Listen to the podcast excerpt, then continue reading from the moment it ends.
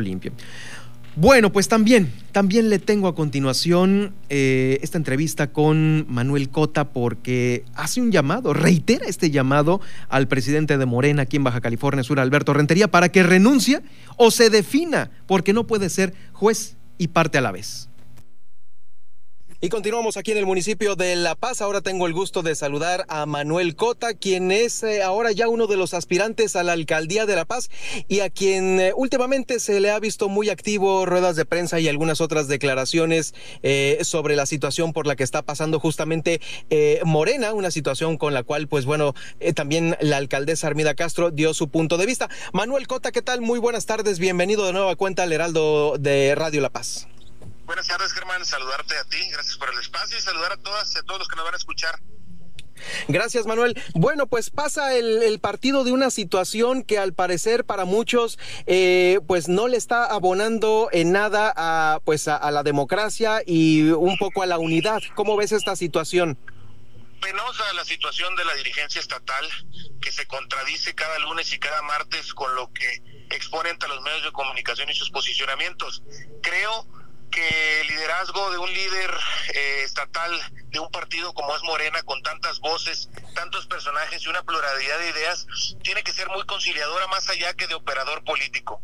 Estamos en la Ciudad de México, Germán, platicarle a ti, a todos los que nos están escuchando, eh, teniendo encuentros con autoridades del partido, con representantes del partido, en donde nos han expuesto que no hay encuestas válidas, que ni siquiera hay una convocatoria y que las dirigencias estatales no deciden quiénes son los candidatos, que decide el pueblo y eso es lo que estamos pidiendo. A ver, a parejo. sobre esta situación, eh, ¿me puedes repetir esto? ¿No hay encuestas válidas? Entonces... No hay encuestas válidas, hermano. ¿Qué es lo que han estado haciendo? Los que nos están escuchando, ¿qué es lo que pretendían hacer? Validar bajo una encuesta que se hizo por un grupo, validar las decisiones que está tomando la cúpula. Cuando Morena es mucho más allá de cúpulas y personajes Morena y la cuarta transformación es el pueblo tomando decisiones y al pueblo se le debe preguntar. O sea, en pocas palabras, eh, podemos interpretar esto, interpretar esto como eh, un dedazo, un dedazo directamente a quien eh, sus intereses pues les conviene más. A lo mejor pretendiendo decidir en base a intereses más allá que las decisiones que toma el pueblo. Entonces, lo único que estamos pidiendo, Germán, con mucho respeto y con mucha educación a todas y a todos, los que están dentro de la simpatía de Morena y dentro de la militancia, pero a la dirigencia, es que haya democracia, que haya transparencia y que no se navegue con una bandera diferente a la que navegamos en el 2018. Que eh, seamos congruentes entre el 2018 y este proceso que viene. A fin de cuentas, todos somos parte de las cuartas de formación y habremos de estar en el esfuerzo del presidente, porque el esfuerzo del presidente va mucho más allá de una alcaldía o de una gubernatura. Vamos a enraizar la cuarta transformación en Baja California Sur, que ese es el objetivo principal.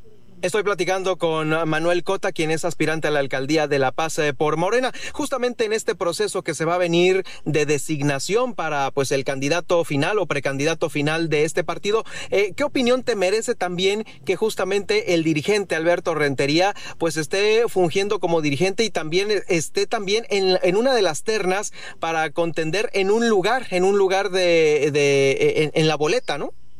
Pervierte, pervierte la dirigencia el que esté aspirando a un espacio de representación eh, como el que aspira, no va, eh, como él lo dijo, contra la ley o contra los estatutos, pero sí va moralmente contra lo que el presidente pidió en una rueda de prensa. Que todos aquellos que estuvieran aspirando y estuvieran en cargos federales renunciaran. Yo no estoy en cargo federal, estaba en un ayuntamiento y renuncié en congruencia al presidente, a lo que pidió que no se utilicen los cargos públicos o los partidos para promover imagen o de andar de operador de cierto grupo, de ciertos compañeros o compañeras. Que renuncie, que se venga al piso parejo y que deje que el partido tome las mejores decisiones preguntándole al pueblo. Ya se pervirtió su aspiración con su dirigencia y la cual tendríamos que poner en duda, porque tengo información, Germán, que tiene un proceso abierto en la Comisión de Honor y Justicia. Entonces, él tendrá que resolver sus problemas, pero por lo pronto que renuncie. Eh, el proceso abierto de la Comisión de Honor y Justicia eh, es para la figura de Alberto Rentería. ¿Este proceso está ya corriendo allá en México? Así es.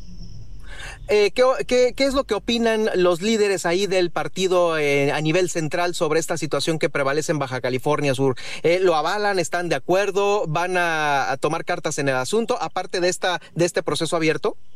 Quieren construir, quieren construir, quieren que se gane, quieren ganar, quieren que toda esa fuerza, militancia, simpatizantes y todo el pueblo tome las mejores decisiones y que abanderen los mejores o las mejores los puestos o los cargos que se van a jugar en la próxima en el próximo proceso electoral.